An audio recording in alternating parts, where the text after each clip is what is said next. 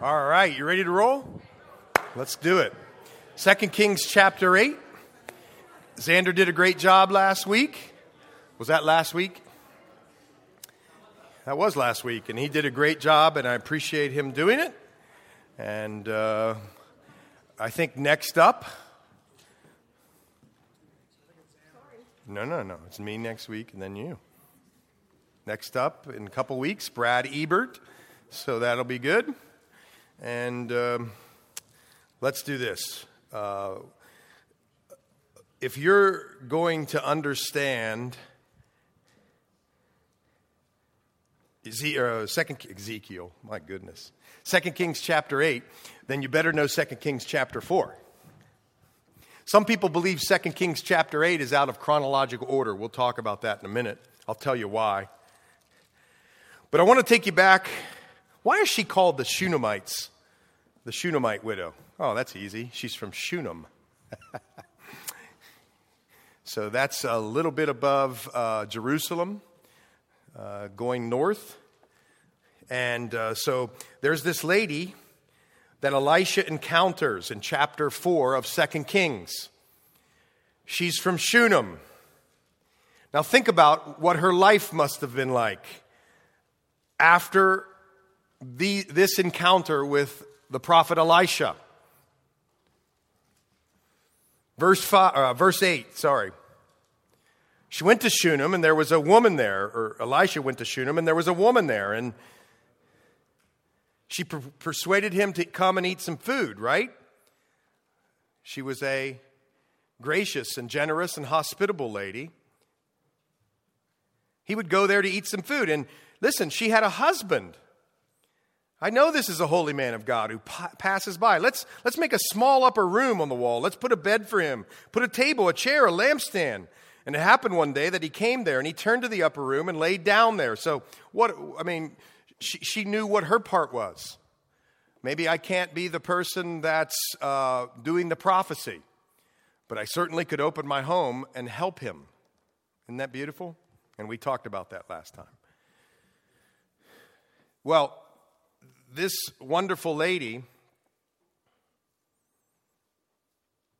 uh, the story continues on about her. Verse 11 it happened one day, turned into the upper room, lay down, and he said to Gehazi, the, the reason I'm rereading this to you is because you're not going to make sense of what we're about to talk about unless you know this story. Gehazi, who's the servant, right, of Elisha, called this Shunammite woman. And when he called her, she stood before him and he said to him, Say now to her, Look, you've been concerned for us with all this care. Hey, what can I do for you? Do you want me to speak on your behalf to the king or to the commander of the army? And she said, Hey, I dwell among my people. So he said, What then is to be done for her? And Gehazi answered, and Actually, she has so, no son, and I uh, underlined this her husband is old. That's important for the next chapter 8. So he said, Well, call her. And when he'd call her, she stood in the doorway and she said, About this time next year, you're going to have a son. Now, think about that. We talked about this.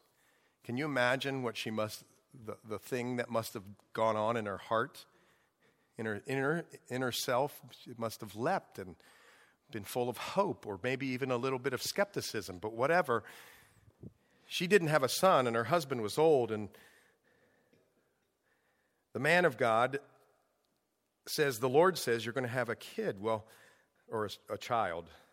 I got in trouble one time when I called somebody a kid. But anyway, you're going to have a son. And she said, No, my Lord, man of God, don't lie to your maidservant. But the woman conceived and bore a son. How, how high she must have been. The highest of heights, so full of faith now. Everything's going great. All the circumstances in her life, they had been going bad. Now they're going great. She conceived and had a son, and at the appointed time of which Elisha had told her, just at the time, you understand? She knew that God had ordained this because it happened at the time that Elisha said it was going to happen. Of course, there are such things as, you know, 40 weeks, but whatever. And the child grew, and it happened one day that he went out to his father to the reapers, and he said, Oh my goodness, my head's killing me. My head's hurting. The highest of heights they are. They've had this son that they've wanted. So he says to his servant, Carry him to his mother. And when he had taken him, brought him to his mother, he sat on her knees till noon and then died. The highest of heights to the lowest of lows.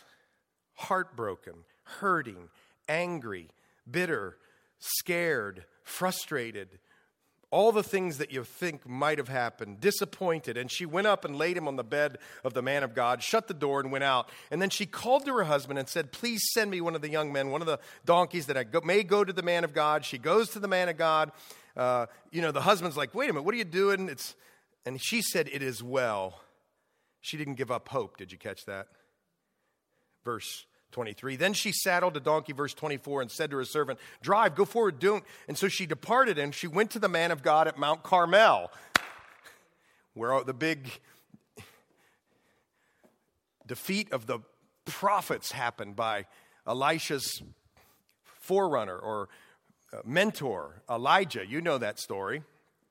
So it was when the man of God saw her afar off that he said to his servant, Gehazi, look, the Shunammite woman, please run now to meet her and say to her, It's well with you. Is it well with your husband? Is it well with the child? And she answered, Can you believe it? Can you hardly believe it? She says, It's well. And she came to the man at the hill. She caught him by the feet, but Gehazi came near to push her away. The man of God said, Let her alone, for her soul is in deep distress, and the Lord has hidden it from me and has not told me. So she said, Did I ask a son of my Lord? Didn't I say, Don't deceive me? And then he said to his servant Gehazi, Get yourself ready, take my staff, be on your way. If you meet anyone, don't greet him. If anyone greets you, don't answer him, but lay my staff on the face of the child. And the mother of the child said, As the Lord lives and as your soul lives, I won't leave you. So he arose and followed her. Now Gehazi went ahead of them, laid the staff on the face of the child, but there was neither voice nor hearing. Therefore he went back to meet him and told him, Hey, the child is not awakened. And when Elisha came into the house, there was the child. I mean, let's let's the Bible makes no mistake here. I mean, the, the child's dead. Dead. Can you imagine coming back to the house, what she must have felt? All the feelings, he, there he is, laying dead on his bed. He went in, therefore, shut the door behind the two of them, and prayed to the Lord. And he went up and lay on the child, put his mouth on his mouth, his eyes on his eyes, hands on his hands, stretched himself out on the child, and the flesh of the child became warm. That means he was cold and dead. And he was warm, and he returned and walked back and forth, and again went up and stretched himself. And the child sneezed seven times, and the child opened his eyes, and he called Gehazi and said, Call this Shunammite woman. So he called her, and when she came into him, he said, Pick up your son. So she went in, fell at his feet, and bowed to the ground, and picked up her son and went out. That's the backdrop to the story we're going to read tonight. And that's in 2 Kings 8, where we're going. Some people, because you understand later on in the story, if you've been tracking with us, Gehazi, the servant, got really greedy. And he took the leprosy that was on Naaman, the king of Syria, when he got really greedy. That was in the end of chapter 5. So Gehazi had leprosy after chapter 5. Now, file that in the back of your head. We'll talk about it in a minute. But now we're coming to chapter 8. We're at about 847 BC. Why does that matter? Here's why it matters because I'm trying to keep you in a high view of what Kings is all about. Because do you remember this? Back a ways here in the Bible, Israel wants a king like the rest of the king or like the rest of the countries. Do you, you know this? And the first king, the people's choice, the people's choice of a king award goes to King Saul. And God's choice was King David. And King David replaces King Saul. And then a third king is a guy named Solomon. You know him. And then after Solomon comes into place in the kings, Solomon dies, and his son and his servant get in a civil war and the kingdom of Israel splits in 931 BC. And that's important. I don't see how you understand the Old Testament unless you know that. And you keep it in mind every time you read it. 931 BC, the kingdom splits, right? And we're now tracking the 10 kingdoms in the north, or 10 kingdoms, 10 tribes in the north called Israel that went and created their own religion. They added it into what the true and living God. They even set up golden calves in two areas to worship. And then there's in the south, Judah and Benjamin, right? And so we're following now this divided kingdom. It's not together, we're following a divided kingdom. And then Israel in the north and in the south, but Israel in the north, the 10 tribes, they have enemies. Guess what one of their big enemies is? Syria. And we see Syria bothering, especially the northern kingdom, over and over again. We're going to see it some more here. We're going to talk about, hopefully, if we get that far. I'm not sure we're going to get that far. Okay, so that's where we are. 931 BC. We are at 847 BC, and we're moving toward 722 BC. Somebody yell out what happened in 722 BC. The Assyrians came and took the northern kingdom and ripped them out and took them back to Assyria. Then in 586 BC, after a series of invasions, the Babylonians come and take the southern kingdom out. If you don't know those dates, I don't see how you know Old Testament. It'll be, it'll be like walking in a dark room with no lights on, you know. You'll have going through a maze. You'll never know. 931, 722. Good. Jerusalem fund. We need it for coming, coming Jerusalem. That's okay.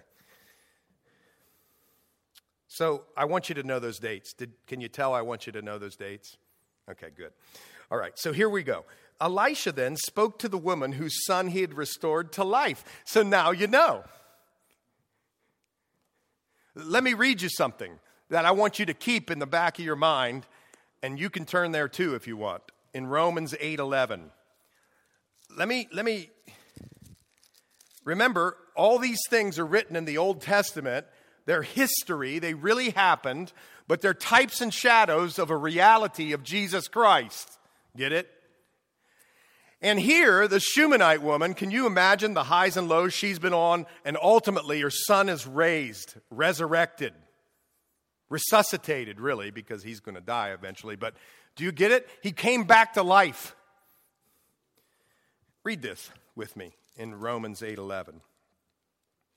But if the spirit of him who raises Jesus from the dead dwells in you, he who raised Christ from the dead will also give life to your mortal bodies through his spirit who dwells in you. so here's what I want you to do. When we're reading this story, it is the story, and it's going to have beautiful value and, and worth just from the story, but there's something behind this. You see, the Shumanite woman and the son and the husband, before I think he died, I'll show you why, knew the power of resurrection. And guess what you know? The power of resurrection. Because the Spirit of Him who raised Jesus from the dead, how powerful is that? Don't ever get tired of reading Romans 8:11 resides in you if you've surrendered your life to Christ if you've surrendered your life to Christ, you know resurrection power. Get it? All right, so catch this.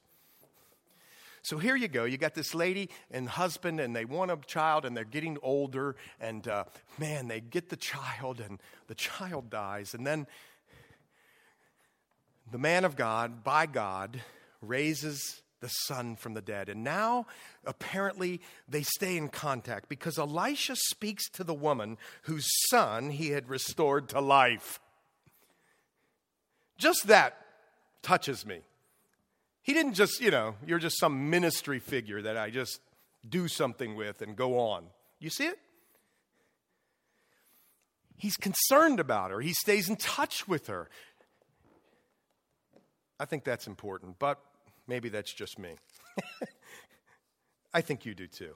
He speaks to this woman. His son he'd restored to life. It was so powerful, saying, Arise and go, you and your household, and stay wherever you can.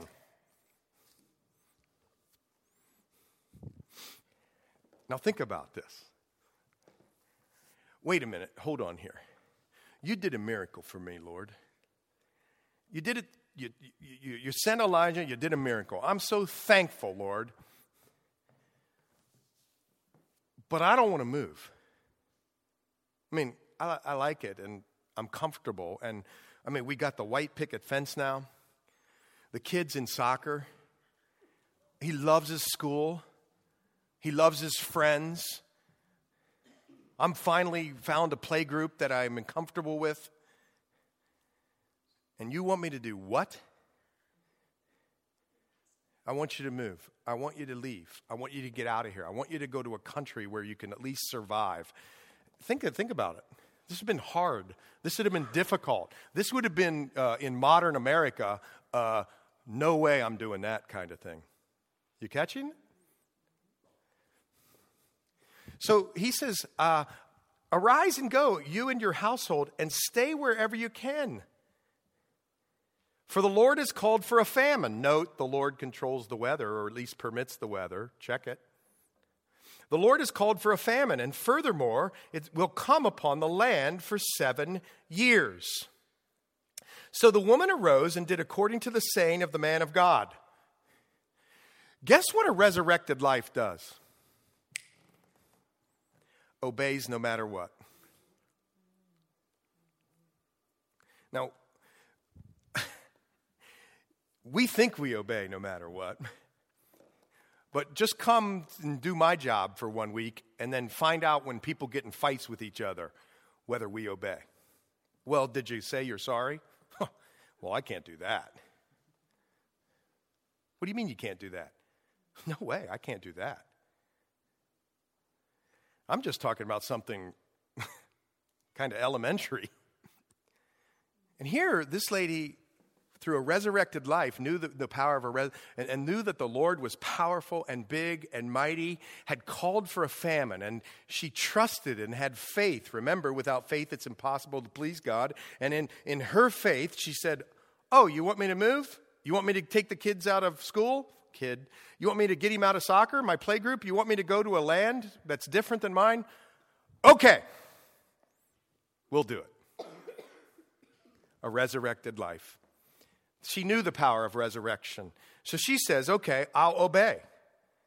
I'll obey. And uh, in fact, the woman arose and did according to the saying in verse 2 of the man of God. And she went with her household and she dwelt in the land of the enemies. That's why he's writing, or that's where he sent her, or that's where she went. She went to the land of the enemy. And she didn't live there seven days. And she didn't live there seven weeks. And she didn't live there seven months. She, le- um, she lived there seven years, as Catherine said. She lived there seven years. What else does a person who knows the power of a resurrected life do? They wait on the Lord. They wait on the Lord. Let me give you something. Turn with me to Psalm 130. What does it mean to wait on the Lord? What does it mean to wait on the Lord? First, let's just see waiting on the Lord. Go to Psalm 130, verses 5 and 6. I think this is a song, as a matter of fact, that's out. Maybe Shane and Shane, right? They sing the Psalms. I wait for the Lord. My soul waits. Check this out. What do you do when you wait on the Lord? Do you just sit on the couch and watch uh, Days of Our Lives and eat bonbons?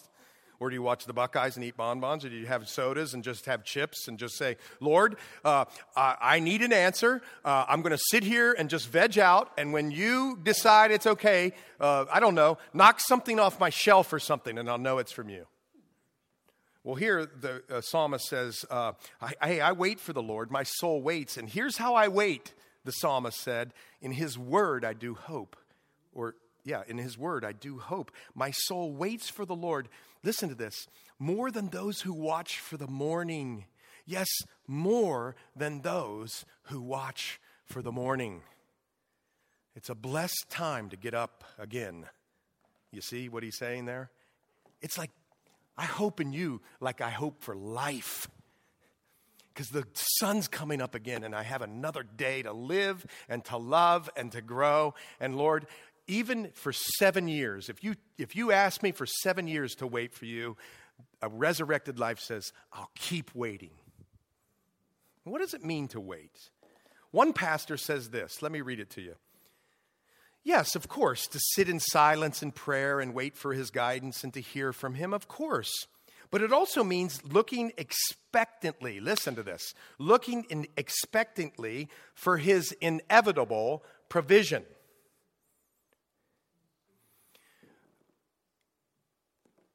Do you know that Jesus said, I am the resurrection and the life? So not only does he give you a resurrected new creation life, he also says, now, I think it's John 10 10, or at least it's in John 10, I'm going to give you life abundant.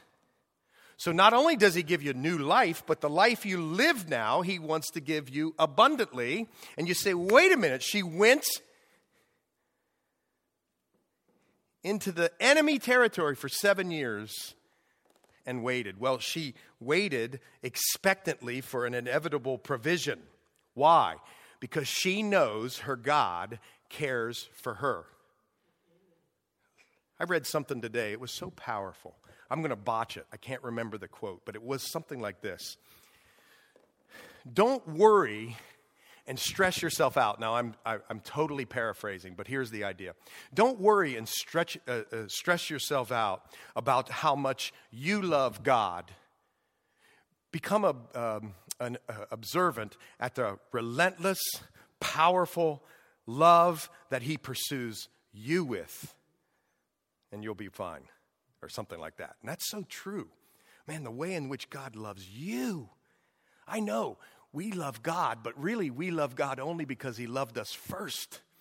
And, and if we can get to the place where we can understand the love of God and how much it, he, He's done for us, oh my, uh, what we wouldn't give back. And here, even waiting expectantly for an inevitable provision, He loves us so much, He's our dad, He'll give us what we need.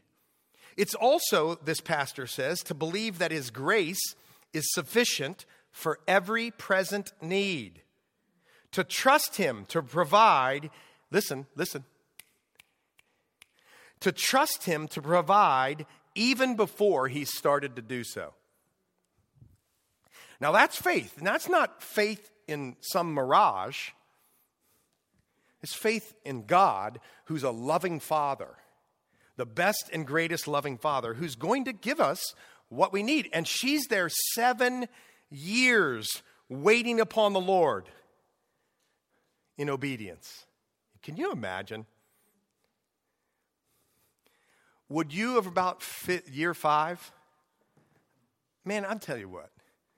I, am telling you what. Don't, don't ask Jan about this, but I'm the world's greatest grumbler if, if I can catch people grumbling, I, I could just like get into that stream of grumbling. Anybody else like that? You get around people and they start grumbling, and then before you know it, you're like, man, I'm the pastor and I'm grumbling. And man, it's such a lack of trust. I could really grumble about something that happened this week. How dare God upset my plans to go to Israel? I mean, how dare God do that? That's how we think about this stuff.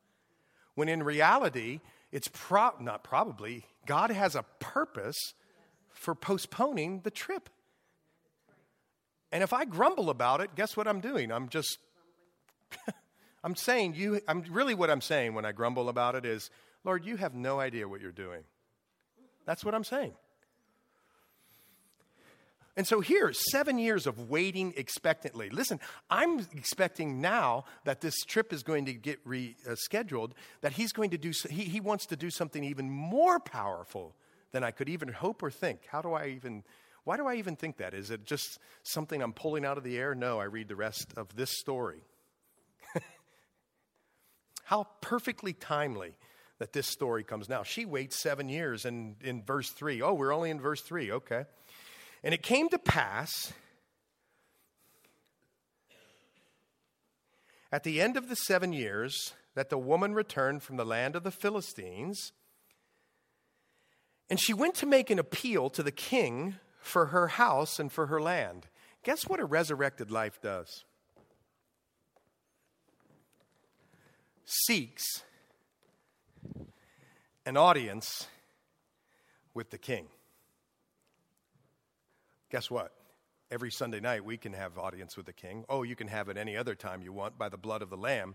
But a resurrected life understands, you know, as she's trucking back from the, you know, Philistia, how do you say it? Whatever, the land of the Philistines.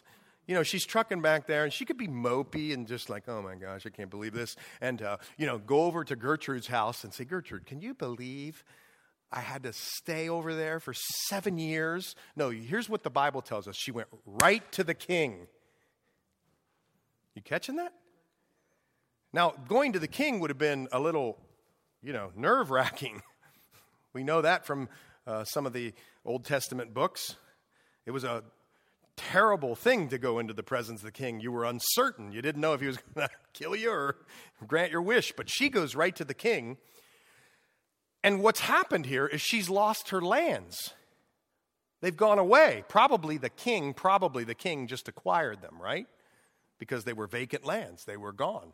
And he's acquired the land. So she goes right to the king. She goes right to the king. Doesn't go elsewhere. And she goes and she requests the lands from the king.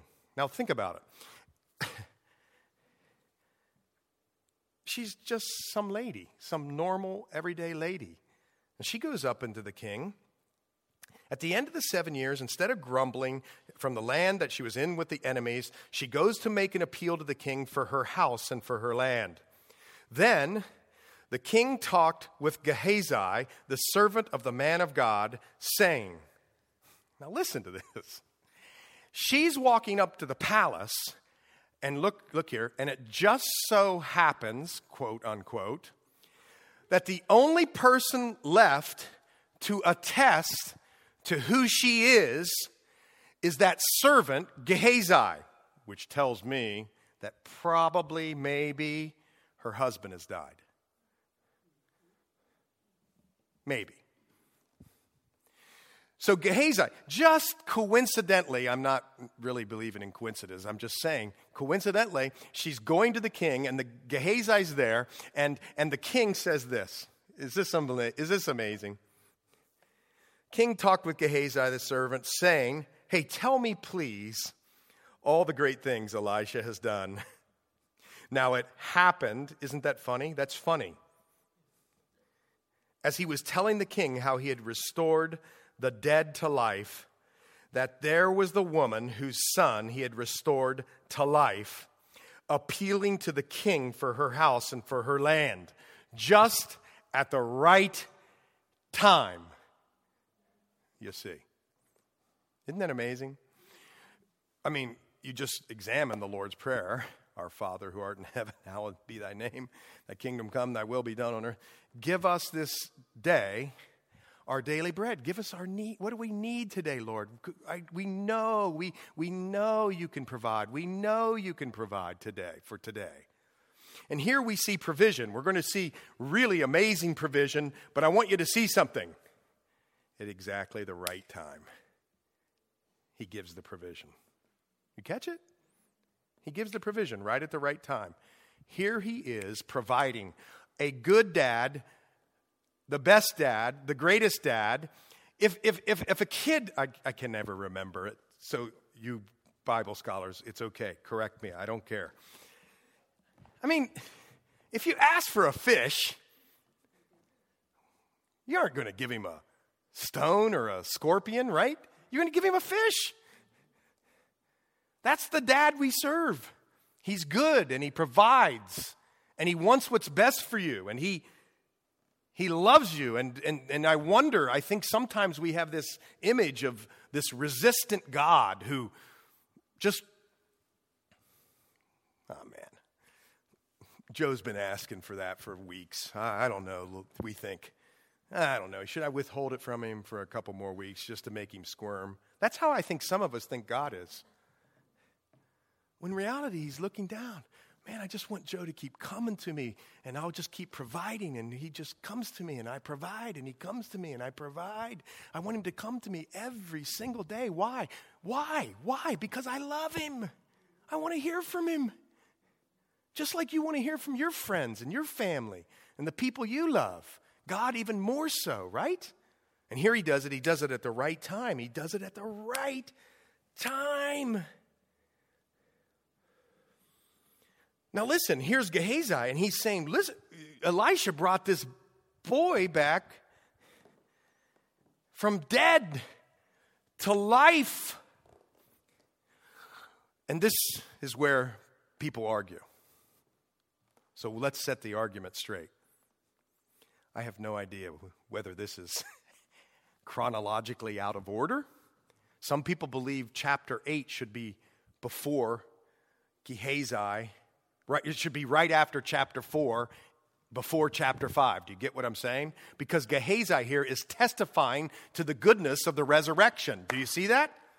But wait a minute, Gehazi was a leper. And a leper, there's no way he could have been in the hall of the king, right? He couldn't.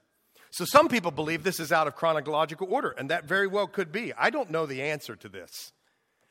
But what if it isn't out of chronological order? I want you to think about it.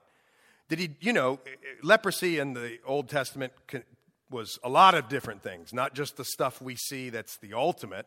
It was skin conditions too. What if, what if, now think about this. What if Gehazi repented and, and was healed? I don't know. I don't know the answer. But what if he did? Man, if he did, I got hope because I mess up. You ever messed up? You messed up? You sinned after you, you be, surrendered your life to the Lord? Have you ever sinned? Really? Right? We've sinned. And the Lord, mercies are new every day. And our, his, the, the sacrifice, the perfect sacrifice, covered our sins, past, present, and future. And the things that we want to do, we don't do. And the things that we don't want to do, sometimes we do. And Lord, we're so sorry. But thank you, Lord, by the blood of Jesus Christ. We can just keep coming and keep walking in you. How blessed is that? And, and we do mess up. I don't know. You can decide. You be a Berean and you, you decide where this comes. But one thing I do know people who witness resurrection become witnesses.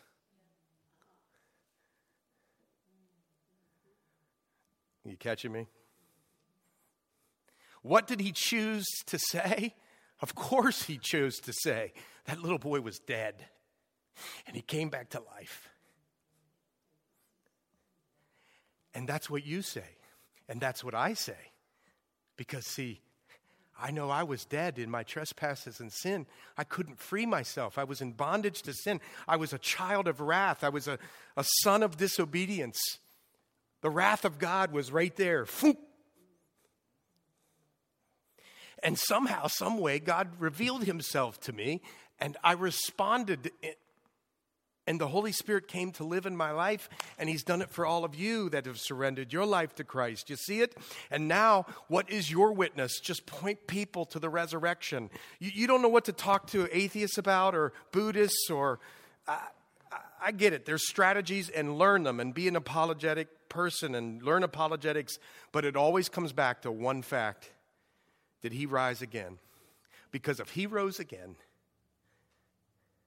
he is who he says he is because nobody else has done it. And he is who he says he is, right? And so we become, in resurrection power, people who are resurrected ourselves, have new life, gone from dead to life. We witness to people about the resurrection. Isn't that beautiful? So he does that. And then There was this woman whose son he had restored to life. He appealed to the king for her house and for land. And Gehazi said, My lord, O king, this is that woman, and this is her son, verse 5, whom Elisha restored to life. And when the king asked the woman, she told him. You catching that? She talked to the king about it. God bless you. And then you ought to circle this, star it, put highlights on it, jump up and down. So the king appointed a certain officer for her, saying, Oh my goodness, it's 8 o'clock. Restore all that was hers. And all the proceeds of the field from the day that she left the land until now you get this, right? This story is in there because it really happened, but it's just not just in there. The Holy Spirit inspired this. He's brought you back from dead to life, from death to life, and He's restored everything and given you new life. And then now, He has grace and riches that are exceeding and abundant and more than you could ever hope or think. And He wants to do all that He can for you as a great king who loves his son or his daughter. He wants to restore and more. Isn't that beautiful? He wants to restore and even more. I want you to see something else here. Why is it that we want to go to Israel?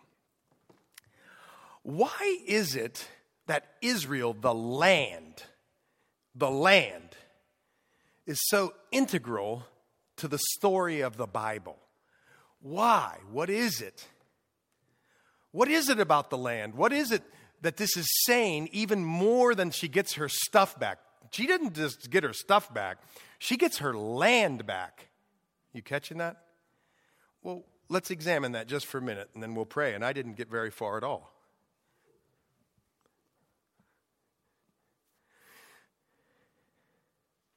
You see, I always say this, but it's true, and I want you to remember it. The Bible is always about the presence of God. And God picked this little country on the Mediterranean Sea, just like Rhode Island, just a peewee little country. I would have picked America, be honest with you. I'd have picked Russia. I'd have picked China, some big place, made it. I'd have had all the technology in place so I could broadcast it to everyone. No, no, the Lord just said uh, about 2,000 years ago, I'm going to take this peewee little thing, this little place. You can hardly see it on a map. You hardly even know where it is. Just a little peewee little place is going to be surrounded there, and I'm going to teach them how to make their home with me. You catch that? I'm going to teach them how to make their home with me. And Israel is going to be a picture of what I want to do for the whole world. I want to make my home with them. What was God doing in the beginning of the Bible? He was communing with them in the cool of the day. He was walking and talking and communing with them, and then they rebelled. And you know the story. And page four, chapter four, we have murder, a brother murdering a brother. I mean, it went just haywire, cataclysmic. It was awful, a rebellion. But if you keep reading the Old Testament, you'll see that the Israelites wouldn't go anywhere unless the presence of the Lord was with them. They wouldn't move. Cloud, pillar, filling the glory, the temple. The, uh, we want the glory of the Lord, the Ark of the Covenant, the, the presence of the Lord. And the Bible ends with us in the new heavens, in the new earth, living in the presence of the Lord. You can read the first chapter of John. When he came in his first coming, Jesus Christ, he came and it says he tabernacled among us. He lived with us. It's his presence. He wants to be present with you. Uh, the Bible says in Psalm 90, verse 1, remember, he's teaching them in the Old Testament how to make their home with him. He says in Psalm 90, verse 1 Lord, you have been our dwelling place in all generations. Are you catching that? Lord, you have been our dwelling place in all generations. It's all about his presence. How about this in John 14, verse 23? Do you love this verse? Do you love this verse? Well, let's love this verse. If anyone loves me, Jesus said, he will keep my word and my Father will love him. Listen, listen.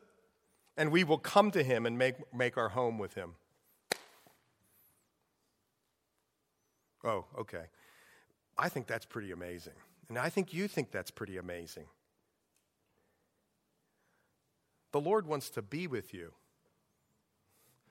You ever had that certain friend that just wants to sidle up next to you? Or just come and be with you? And they always make you feel good because they just want to be around you. Well, nobody, I don't have that, but no, I do. I'm kidding. I'm kidding. I do that for Jan. I mean, I do that to Jan.